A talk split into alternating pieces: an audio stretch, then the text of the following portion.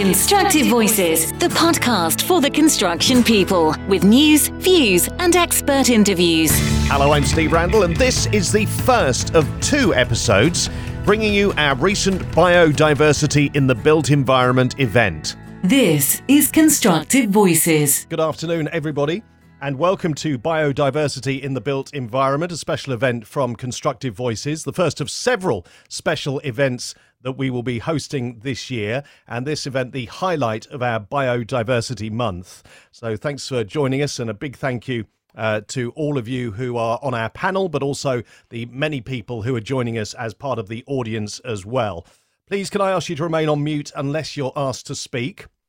In a moment, we'll meet our amazing panel of experts. But first, I'm going to bring in a voice that, uh, if you're a regular listener to the Constructive Voices podcast, then uh, you'll know his voice. Or, of course, uh, if you're uh, based in Ireland or have ever watched uh, Ireland's uh, biggest shows on construction, Pete the Builder, Peter Finn, TV Builder, part of Constructive Voices, my co host on the podcast. And, Pete, good to see you. Hey Steve, how's it going? Um, thank you very much for a very uh, colourful introduction there. I really appreciate it. Um, just a very quick thing, guys. I just want to welcome everybody to our roundtable and, uh, you know, just let you all know that we're honoured and we're proud to, to have our plat- platform being used for such uh, an important meeting and um, absolutely keep an eye out on more events that we're going to have throughout the year. So that's me. Very welcome to everybody, and I'm really looking forward to, to hearing everything. Excellent. Good to see you, Pete. As always, uh, lots of people joining, which is fantastic. Thank you so much uh, for being part of this special event. Now, Claire Wansbury is uh, the expert on this. I'm here to keep everything flowing and uh, to move things along and, and make sure that we uh, keep as much to time as we possibly can. But uh, Claire is the absolute expert on what we're talking about this afternoon biodiversity. Claire, welcome, and perhaps you'd like to introduce yourself to the audience, please. Thank you. Hi, yes, I'm Claire Wansbury. I'm Atkins Fellow and Technical Director at Atkins, which is a large engineering and environmental consultancy part of the SNC Lavalin Global Group. And thank you, everyone, for joining us. Thank you to Constructive Voices for dedicating this time to biodiversity. So, Steve, shall I explain where we're, what we're going to do today and set the scene a bit? Please do. Cool. So, during our session today, once I've set the scene, I'll be introducing Roberta Boscolo, who'll be talking about her work at the World Meteorological Office. And after that, I'll be asking each of our other panelists to introduce themselves, say a bit about what they do, and then we'll go into the panel discussion. We'll make sure at the end that there's plenty of time for listeners to feed in their own questions, so it won't just be us talking to each other with everyone else listening. But what is this session all about and why now? Essentially, we're living in a time of intertwined global emergencies of climate change and biodiversity loss. We need to resolve both for the sake of our natural world and ourselves. There's rightly a lot of publicity about the global targets, agendas, and action on climate change but far less talk about biodiversity. Yet nature is our greatest ally in the fight against climate change, and it supports our individual health and well being, and also supports so many of aspects of our economy. In December of last year, sorry, just a moment. In December of last year, the United Nations brought governments together in Montreal for COP15, the 15th Conference of the Parties of the Convention on Biological Diversity. This convention was created in Rio in 1992, and there have been goals and targets set at various intervals since then. The task in Montreal was to set a set of goals that are going to turn the corner, take us from a time of nature loss to nature recovery, setting a vision for a nature positive future. The meetings in Montreal were actually the final step of nearly two years of negotiation, but they did have an outcome, which was the Global Biodiversity Framework. The framework contains four long term goals where we need to be by 2050 and 23 targets where we need to be by 2030 to have changed course and be heading towards those long term goals. So, this global biodiversity framework is it as ambitious as some campaigners hoped? No, but it is ambitious. Is it guaranteed to work? No. If you look back, so many of the goals that we've set ourselves for each decade under this convention have just been missed. So it's a big ask. And it's not perfect. There's some bits that maybe could be clearer, some bits that aren't mandatory that some people would have liked to make mandatory. But it sets us a challenge which actually is achievable. It also captures the sense of urgency. We need to understand, we need to commit, and we need to act. One thing at COP15 in Montreal that was new and quite different from some of the climate conferences is that the business world was really visible there. Not nudging governments and quietly calling on them to do less and don't sign us up, saying to governments, do more, saying we want mandatory targets to create a level playing field. We want action. Business wants action on nature because we can see inaction putting our businesses at risk essentially drumming home the message that looking after nature is sound business sense. So, that in a nutshell is why we're here to help us all learn more as we recognize and respond to that call for action, to be part of that change of direction towards nature recovery. So, I hope that's given you a flavor for while we why we're here today. And I'm going to now invite Robert, Roberta to introduce herself and say a little bit about where she works. And then I'll ask a few questions of her, and then we'll introduce the rest of the panel. So, thank Roberta, you. good afternoon. Good afternoon. Thank you, Claire, and thank you for inviting me to this uh, roundtable and uh, to share our experience with such a distinguished participant. So I'm Roberta Boscolo and I'm a science lead of uh, uh, for climate and energy at the World Meteorological Organization. So the World Meteorological Organization is a specialized agency for, of the United Nations and is also the authoritative voice for weather, water, and climate. The headquarters is in Geneva, Switzerland, and this is where I am now, and I've been here since 2009. So, especially my work here uh, focus on how to harness the power of the climate data and the information that we generate in support of uh, decision making of uh, key sectors. And uh, for me is actually uh, my focus is on the energy sector. So about uh, 10 years ago uh, WMO spearheaded um, an initiative called the global framework for climate services and to make sure that uh, the information uh, that we generate as, uh, as an agency uh, is used for climate adaptation, mitigation, and the public and the private sector. We realized uh, back 10 years ago, 10 years ago that um, there is a disconnection between the community of the data and information providers like us uh, and those who actually uh, should access uh, this information uh, and should use it to develop their climate resilience strategy or optimizing decarbonization strategies. So my work is uh, uh, to connect with all these stakeholders to make sure that the climate services cycle um, is not broken and uh, we keep providing better services and better value uh, to the society. Uh, finally, I just want to say that our vision in, in, in, in, the World Meteorological Organization is a global And uh, one of my focus is also to create capacity uh, in those countries, especially the developing countries, um, that don't have the capacity of the developed countries to serve some key sectors. And uh, I help them to access and use the climate data and develop information which is tailored uh, for the national needs. Thank you, Roberta. That was a great introduction. Um, got a few questions to explore. The first one is actually about thinking of COP15 on biodiversity.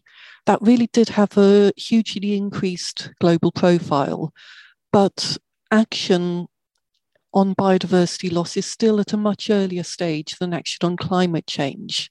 We know we need to do more on climate, but do you think there are lessons from the efforts on climate change that can be shared with those who are striving to get momentum and awareness around biodiversity loss? Yes. Uh, so actually, um, I think there are uh, key lessons to learn. But just let me say that we can also argue that uh, the negotiation of uh, the climate change are also not progressing as fast, at least as fast as the scientists recommend in order to avoid the most devastating consequences of, of climate change. Um, but yes, I agree that, you know, this COP especially uh, the one in uh, COP15 on biodiversity loss in, in December, generated a, a significant increase of global awareness and also attention to the issues of uh, biodiversity uh, loss. Um, and as you pointed out, uh, significant action uh, to address these issues is still on the early stage compared to, I think, to the climate change. But there are certainly, as I said, lessons um, from uh, that we can learn from uh, the what is happening in the climate change uh, sphere. And one important lesson is uh, the need for a strong, consistent messaging uh, about the urgency of the issue. Um, and the potential consequences also of inaction. Uh, this message, uh, these messages can be used to engage with the public and the political, uh, and to build political support for the action. And also, um, I attended several COPs uh, of climate change in the last few years. And my take is that uh, in these gatherings, negotiation among the parties or the countries um, are, not, are just one part of, of, of the whole event. And uh, while these governments struggle uh, to, to reach sometimes uh, a meaningful and bold accord, uh, the other actors like businesses, civil society, academy, and uh, NGO are pushing for great transformation. So mm-hmm. another important lessons, as you said before, is the need to build a coalition of stakeholders for different sectors and disciplines to work together towards a common goal. Uh, these include, uh, as I said, civil society organization, the private sector, the scientific community. And it's uh, also important to acknowledge that uh, uh, addressing biodiversity loss will require a wide range of solutions as well. And these solutions are also in the sphere of policy, legislative measures, economic incentives, and community-based approaches. And uh, finally, I think uh, monitoring and reporting on the progress in addressing biodiversity loss also is crucial for measuring progress, identify the areas where additional action is needed, and for holding governments um, accountable uh, and other actors uh, uh, accountable. Um, so uh, it, it is true that both COPs um, uh, are not the changes are not happening as fast uh, as I said as fast as the, the the scientists are recommended. Um, but I think uh, we can learn from each other and uh, to get better, you know, uh, while we, we go forward to this uh, uh, multi uh, diplomatic, in this diplomatic world. Mm-hmm. Thank you. What are your thoughts um, in terms of the impacts on the environment and how we deal with them about the interaction between climate change and loss of biodiversity from your own work? Yes, so the, the interaction uh, between uh, climate change and loss of uh, biodiversity is a complex and interrelated issue uh, with significant impacts also on the planet and also in the human society. Um, climate change can have a direct impact on the biodiversity, for example, by altering uh, the range of distribution of species, uh, their migration patterns, their reproductive success success and also uh, pushing for changes in the timing of the life cycle of events such flowering of uh, and migration. So climate change can also cause shifts in ecosystems, altering the balances of the species and leading to changes in the composition and the structure of uh, um, ecosystems.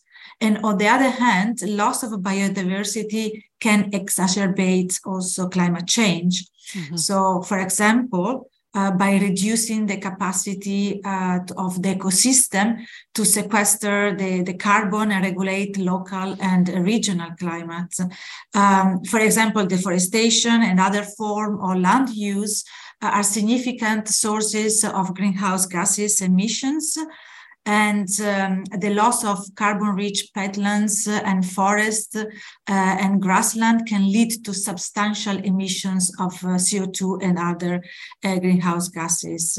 So what I say is that, you know, the relationship actually between climate change and biodiversity uh, loss is uh, is multidirectional mm-hmm. and uh, have impacts uh, which are not just limited to the natural world uh, but have also important implication on the human society as well and addressing both of these uh, global challenges will require an integrated uh, collaborative efforts uh, for all from all sector of society.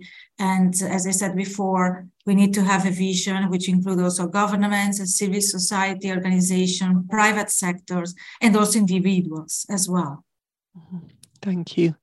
And with your own work, you're obviously very deeply involved in the scientific study with climate. Mm. And in the same way that we're recognizing the climate change and biodiversity losses emergencies are sort of intertwined and we need to deal with them both. Um, as well as finding solutions, there's also scientific research to understand the challenges and record change. Um, how do you see the scientific studies of nature helping our understanding of climate change and potentially vice versa as well?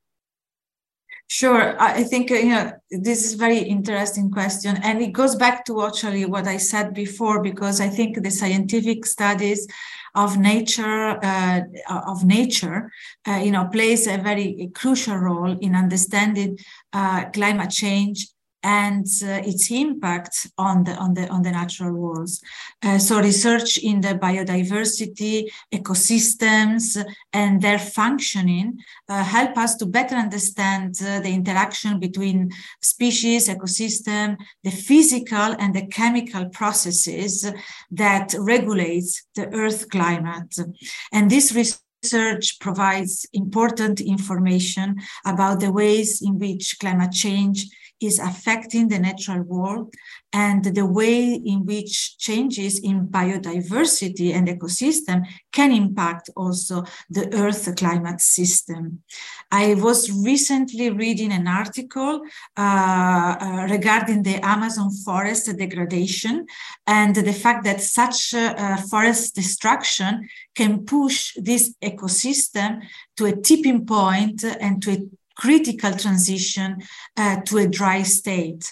And uh, such new states have a global impact, mm. uh, not just uh, you know in the region of the Amazon, and uh, because there are teleconnection with uh, this kind of tipping point area with others uh, tipping points in other part of the world uh, and uh, which are elements uh, critical elements of the earth system. And uh, they found that the um, amazon rainforest area is connected for example to the tibetan uh, plateau uh, which is known as the third pole and is providing water to all the region and uh, uh, of the Asia, many countries in Asia, and also the West Antarctic area. So this is how you know the system is really interconnected and uh, and we need to um, be careful to, to to look at it in a very uh, um, comprehensive way. So similarly um, research in climate change can inform our understanding of the biodiversity loss. For example, the impacts of climate change on species distribution, mitigation patterns, uh, reproductive success uh, can help us to better understand uh, ways in which climate change is affecting biodiversity and ecosystem, and also can inform us um, on, uh, on, on how better we can develop uh, targeted uh, conservation strategies and prioritize areas for conservation actions. Mm, thank you. Thank you, Roberta. That's been really insightful. That's been a great start to the afternoon. Roberta will be staying for the panel session, but I'm going to now invite each of the other the panel members to have five minutes to introduce themselves, say a little bit about their own work, and maybe if they've got any sort of high level t- take on what they were thinking in the run up to the COP15 meeting last December and their feelings on the framework that resulted from it. And I'm going to turn first to Jayne Manley, who's the CEO of the Earth Trust. And I won't tell you what the Earth Trust is because I know she's about to tell us all about it. Hi, and thank you. I mean, it's great to be part of this panel today. Really delighted and actually honoured to be in such a steamed conversation as we're having today, but highly relevant. Um, I've got a series of slides to help uh, you understand a little bit more about the Earth Trust.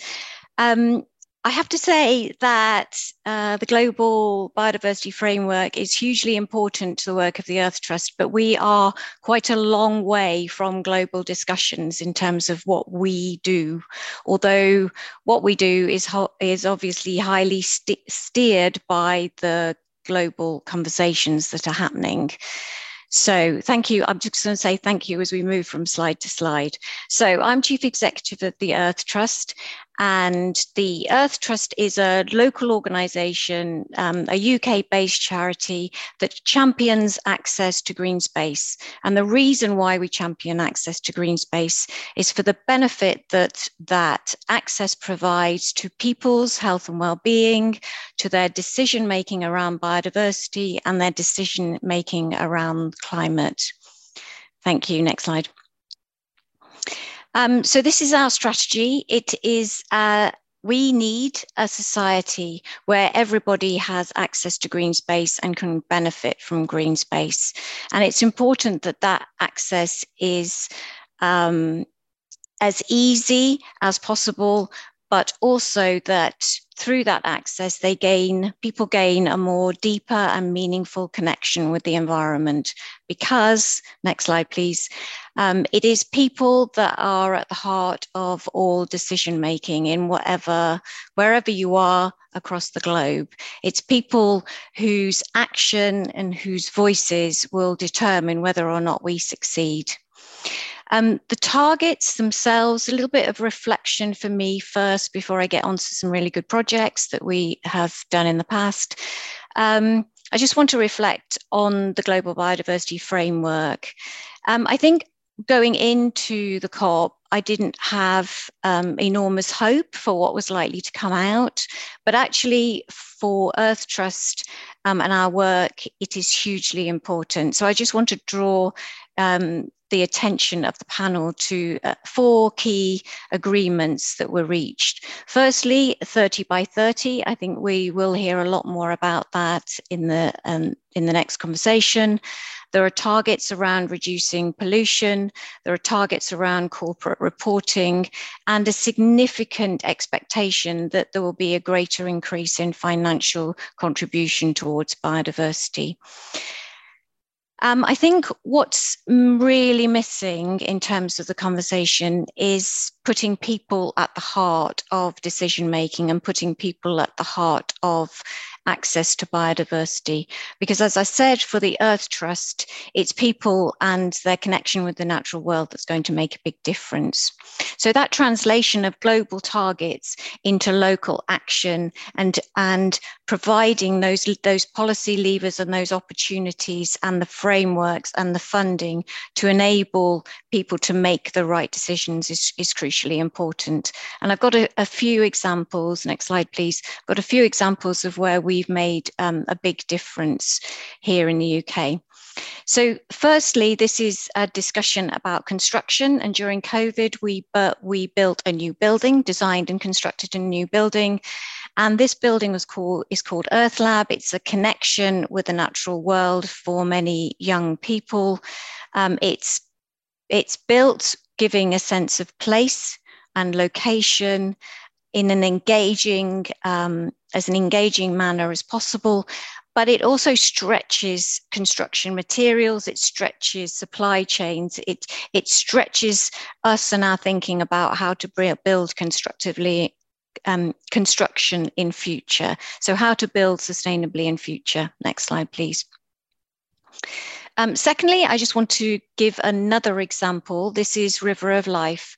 So, this is a big construction project, still within the working landscape that we care for in South Oxfordshire. And it is the largest wetland creation project on the banks of the River Thames. Hugely important. All our projects contribute to biodiversity targets, but also contribute to, biodiver- to climate targets as well as to people's health and well-being. Next slide, please. And finally, I just want to draw your attention to um, one of the key strands of um, the COP targets, which is around investing more in the future. And in 2013, we set about becoming part of a different partnership um, whereby the predecessor to biodiversity net gain was developed. It was called biodiversity offsetting, and funding from a development actually was directed at improving chalk grassland, chalk downland here in South Oxfordshire. So, several years on, we have now proved that funding that comes from a different partnership, from, from um, a developer, can actually contribute significantly to biodiversity delivery on the ground. Thank you. Thank you, Jayne. That's just been a really inspiring snapshot of examples. That, that was great. Um, I'm next going to hand over to Chris Gerard from Anglian Water and invite you to introduce yourselves and say a bit about what you do and your thoughts on biodiversity. Thank you very much, uh, Claire. it's great to be here today and I uh, look forward to the discussion that we have um, uh, over the uh, next hour or so. Uh, so I'm Chris Gerard, I'm the Catchment and Biodiversity Manager at Anglian Water. Anglian Water is one of the UK water companies. We cover about a quarter of England um, in a part of the country which is particularly vulnerable from a biodiversity perspective. Um, uh, we cover the, the eastern side of the country, north of, of, London. Um, we're a low-lying part of England. We have only two thirds of the average rainfall in the UK. And we have a soft, low-lying coastline. And we have about half of England's most valuable farmland in our region as well all of that means that historically the biodiversity in our region has been um, significantly impacted. A lot of conversion to agriculture, a lot of loss um, due to the growth of towns and cities and roads and rail across our region as well. And it's very vulnerable to the impacts of climate change and uh, continued growth. So we have a lot of challenges as a business um, to carry out our water and water recycling services for our 6 million customers, but do that in a way that um, supports and enhances um, biodiversity and indeed the communities uh, that, that we serve. Um, I guess that when we approached COP15, I was interested and hopeful that it would get a higher profile than previous biodiversity COPs have had. And as you said, Claire, I think that that did prove to be the case. And part of that was perhaps because we were emerging from the pandemic, and, and certainly in England, the, the pandemic um, lit um, a bit of a light under people's interest in their local biodiversity. Where can they go and get their exercise? Where can they see wildlife? Where can they get some uh, green space? So I was hopeful that we would have some um, uh, a good outcome from COP15, and I and I think that's what we got on the whole. Um, the goals and targets that were set um, are pretty comprehensive and maybe lacking in detail in in some parts. Um, uh, but nevertheless cover the sort of key areas such as um, protecting species and restoring uh, habitats, uh, ensuring the benefits that, that nature gives to humans continue uh, to, to flow, addressing things like invasive species and pollution, um, and supporting communities and people around the world um, to get an equitable um, share of uh, uh, that biodiversity value. So I'm, i was quite happy with um, on the whole how, how COP15 ended. But as you said, Claire, the targets have been set and missed in the past. And so I'm really particularly interested in, so from, from a UK perspective, what we do here to bring those targets into concrete plans of action so that we can work together to actually um, uh, achieve those targets. There, I'm also somewhat optimistic, I have to say, um, because we have in the past had um, a, a, new Environment Act, we had a new Agriculture Act, uh, and that is hopefully laying a bit of a foundation for some uh, uh, some of the things that we need to see happen for nature's recovery.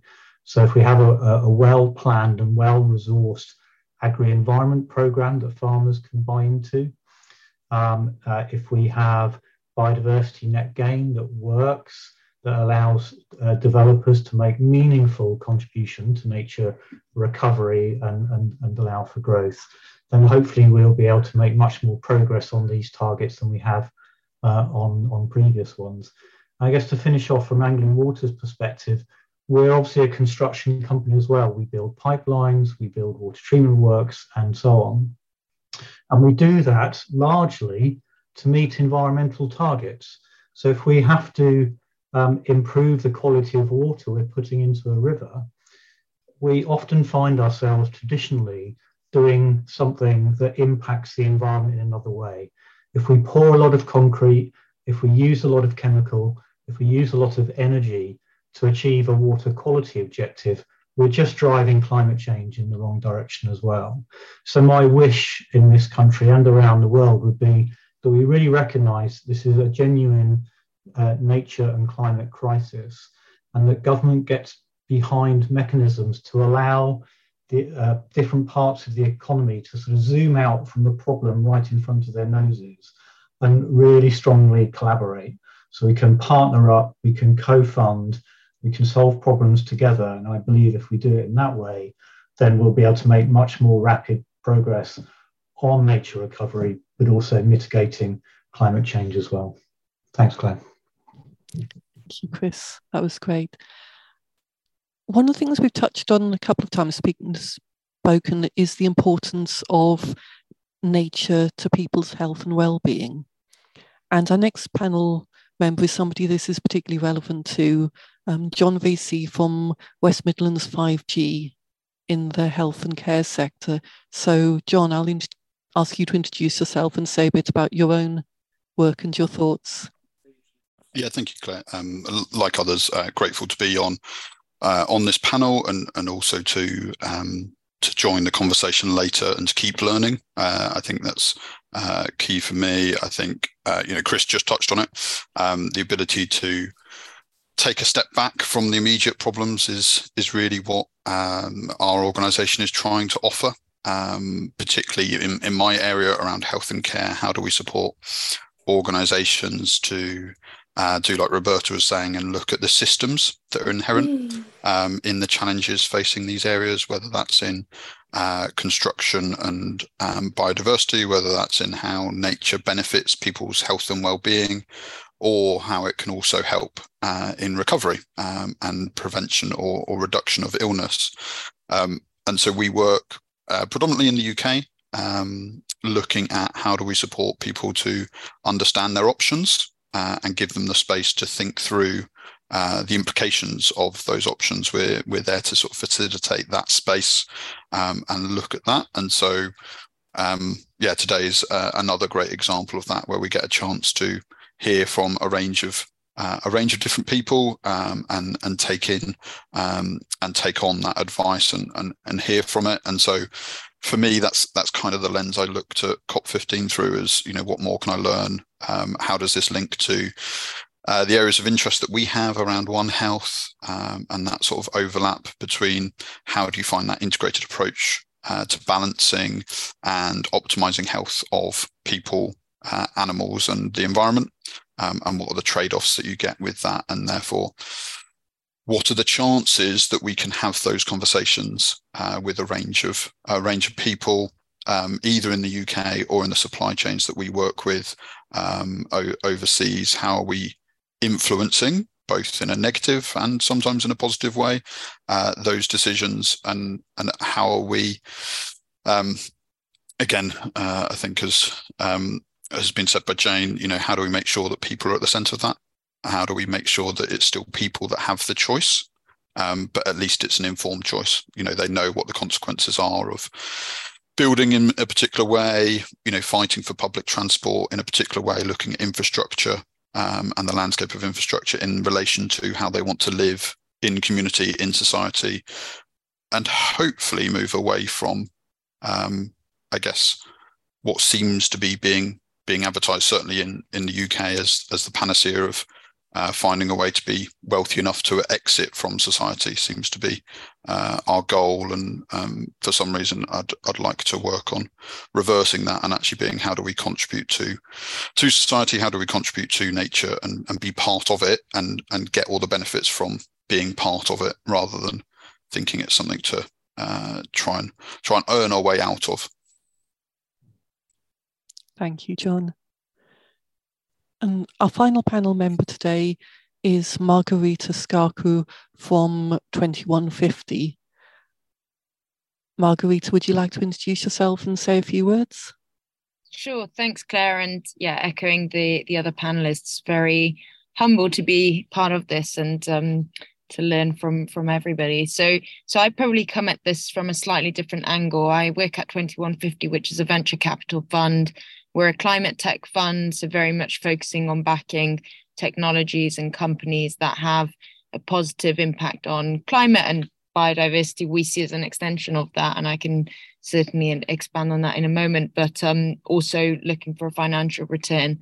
So you know, very much see biodiversity as an opportunity from a from a financial point of view, but also for for climate uh, from many different angles. Um, I'm originally civil and environmental engineer, so this sort of intersection of the built environment and this topic is is very much uh, something I'm interested in. Spent a long time in finance, and as part of that career, uh, got to work on things like TCFD and saw the beginnings of TNFD uh, from inside a large bank. And what does that mean? And how do we start to even think about monitoring and reporting on nature? Um, and so that's that's also been a very interesting um, sort of uh, narrative and, and evolution to to observe. Um, I mean, I guess I won't comment too much on COP15. I think everything's already been said. The the main point I would echo is that it's great that we have this commitment. Now let's actually do something about it because I think on um, on the climate COP, you know, we, we've seen that yes, there was a big sort of patting on each other's back after Paris, and there has been some progress made, but you know to talk about the the UK um we're we're not on track whatsoever to hit those commitments. And again you know there's a lot of patting on our backs when we were the first country to legislate uh the the commitments but actually unless you achieve that it's it's completely pointless. And so i think that's the main thing. And you know coming at it from a kind of venture capitalist perspective where we we do see the technologies that exist, we're, we're very close to what's what's actually possible right now. Um, there's a, there's a lot that's possible on on sort of climate more broadly, but specifically biodiversity. And so let's actually kind of focus on on implementing some of those solutions and and being quite ambitious so that we can avoid the sort of sixth extinction that we're we're on on on the route to right now. Um, I think more broadly, and, and it does sort of link to that, a topic that I'm very interested is, you know, how do you how do you come up with a with, with a really consistent and user friendly way to value some of these ecosystem services? Because at the at the end of the day that that is often what it comes down to is actually being able to place a value. And particularly when you think about um you know Roberta touched on it but you know a lot of the large rainforests which obviously provide a lot of value that has a very direct impact on weather patterns and on climate change. You know what what are the incentives? If you're from a country whether that's brazil or indonesia or, or the drc where there's a lot of social inequality there's a lot of poverty and you know you're being asked to preserve nature for the benefit of the the whole world but but in reality you know you could be using that land to gain a much much more direct and immediate sort of economic benefit. So that's a topic that I'm very interested in. Um, I do. I'm doing quite a bit of work uh, with the UKRI on on this topic as well about how do you actually think about placing value on nature that that is translatable in a very direct fashion. Thank you, Margarita. I think that that point about social justice between people, between countries, there's so much complexity to all of this yeah it's really important and I think that was something that um, I mean I, I wasn't sort of obviously in, involved in negotiations, but I think that was a topic that came up even in the final moments of the of the COP15 mm-hmm. agreement, where you had you know certain countries from from Africa sort of saying this is great, but we actually need more funds to preserve and conserve you know our natural habitats, and where's that going to come from? And the, the to my understanding, there wasn't really a response. And so I really think that's that's sort of fundamental um, because this is a global issue. I think every every country kind of has the responsibility for for its own land, but you know we do also need to think about it from a global perspective. Constructive Voices, the podcast for the construction people. Check out the next episode for our roundtable discussion.